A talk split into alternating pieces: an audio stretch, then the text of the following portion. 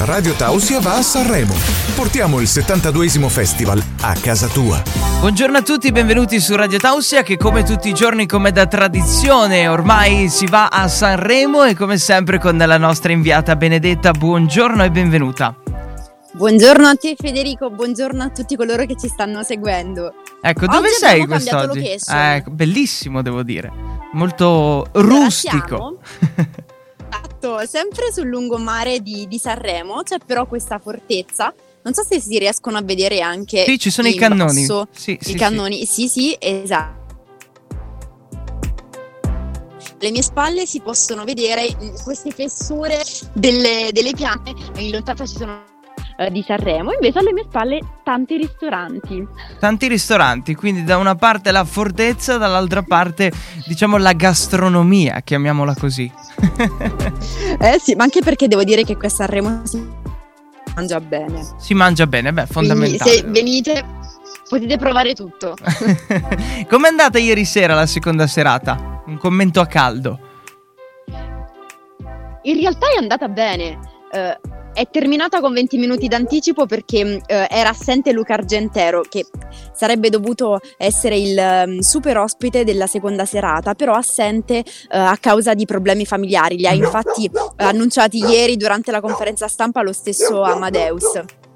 Ed è stata una serata che in qualche modo è andata liscia come l'olio. Amadeus sempre molto sciolto e c'è stata Lorena Cesarini che era visibilmente emozionata. Sì. Lei stessa ha detto che non poteva guardare negli occhi Amadeus perché altrimenti avrebbe cominciato a piangere, un pianto ininterrotto. E poi ha fatto un bellissimo discorso, questo sì. Sì, infatti ha raccontato un po' quella che è stata la sua esperienza degli ultimi mesi, perché subito dopo Amadeus ha annunciato al TG1 il fatto che lei sarebbe stata la seconda co-conduttrice appunto della seconda serata del Festival di Sanremo, le sono cominciati ad arrivare una serie di messaggi razzisti sui social e quindi appunto ha fatto questo discorso sul razzismo leggendo anche delle pagine di un libro in cui una bambina chiedeva al padre cosa fosse il razzismo. E poi dal momento serio si è passato al momento anche un po' più satirico ed ironico con Checco Zalone. Eh sì, ci è piaciuto molto il suo ingresso così disinvolto dalla poltroncina, tipo io non scendo.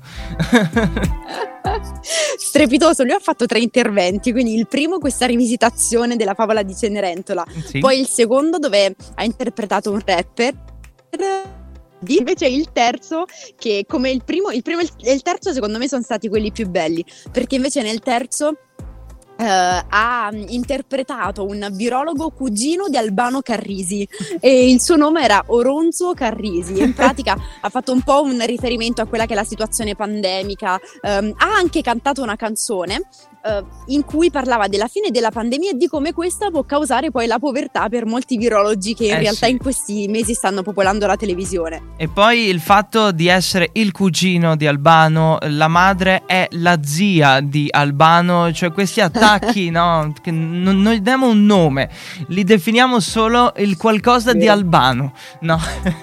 Sì, è stato molto diciamo bello. Lì a Cellino tutti quanti sono qualcuno di Albano, sì. E poi ha cantato anche Angela, che è una delle sue canzoni più famose. Allora, noi nella sala lounge in pratica abbiamo cantato tutti. Infatti credo che se lui avesse partecipato al Festival di Sanremo con questa canzone probabilmente avrebbe vinto, ma proprio ad occhi chiusi. E se non vince diventava il colapesce di Martino della situazione, che vincono per la critica, tra virgolette, no? E a livello canoro com'è andata ieri sera? Allora, ieri sera sicuramente è stata strepitosa Elisa, con questa sua voce così dolce ma anche limpida, pulita, e un po' la purezza della sua voce è stata rispecchiata dalla scelta di indossare un abito bianco. Già sul green carpet lei aveva indossato questo abito bianco, era tutta appunto bianca ma strepitosa, proprio per questo lei è prima in classifica, nella classifica non solo parziale ma nella classifica poi generale. E quindi potrebbe vincerlo attualmente se si chiudesse ora. Mancano i voti di tutti, tra l'altro. Perché ha votato solo la sala stampa, manca da casa, si può votare anche, poi ci sono le radio, poi la giuria demoscopica. Ok. Oggi può votare il pubblico da casa e può votare la giuria demoscopica. Okay. Quindi oggi vedremo il pubblico invece che riscontro ha avuto, se Elisa è piaciuta o meno. Al secondo posto ci sono Mahmood e Blanco, che in realtà erano i più quotati in assoluto. Vedremo chi dei due contenderà il podio. Ecco, al terzo posto chi abbiamo? Giusto per... Al terzo posto la rappresentante di lista con Ciao Ciao. Ah, anche curiosità, perché tra le parole che sono state maggiormente sentite sul palco dell'Ariston ci sono Chimica, che è il titolo della canzone di Donatella Rettore e Dito nella piaga, e poi Ciao, che è appunto quella della rappresentante di lista.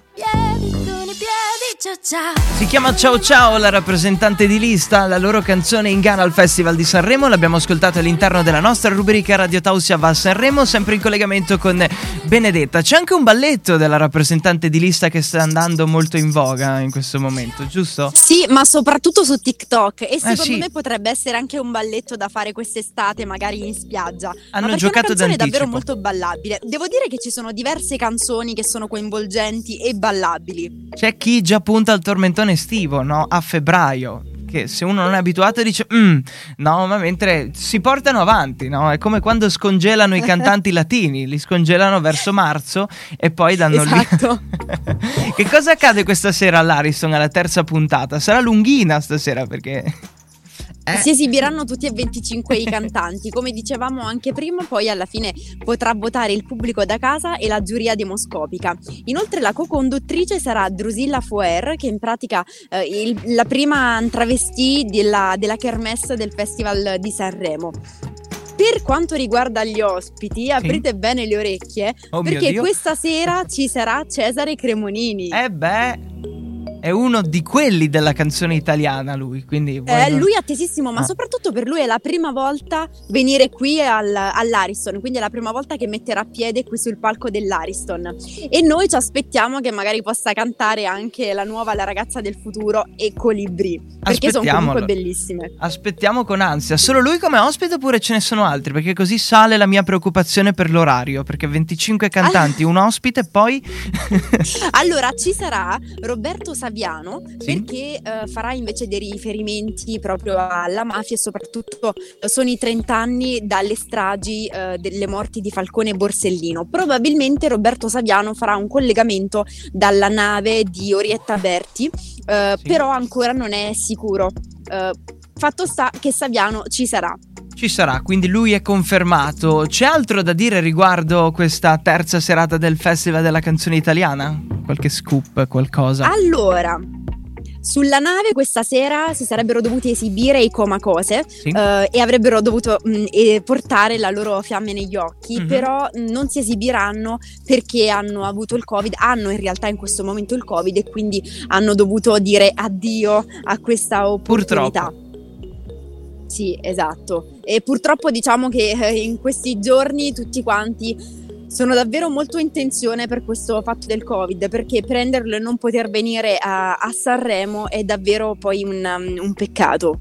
Immagino sia così. Quindi attesissima la terza serata del Festival della Canzone Italiana. Per ciò che riguarda la durata, lo vedremo domani dalle nostre occhiaie, ok? Non diremo quanto è durato, ma ci inquadreremo in primo piano davanti alle telecamere e si capirà probabilmente. Federico porta gli occhiali da sole. Sì, la clip magica. Ce li ho qui, prontissimi. Eccoli, agganciati. Perfetto. Benedetta, ti ringrazio. Ci sentiamo domani mattina con Radio Tausia va a Sanremo, e buon festival. Ciao. Radio Tausia va a Sanremo.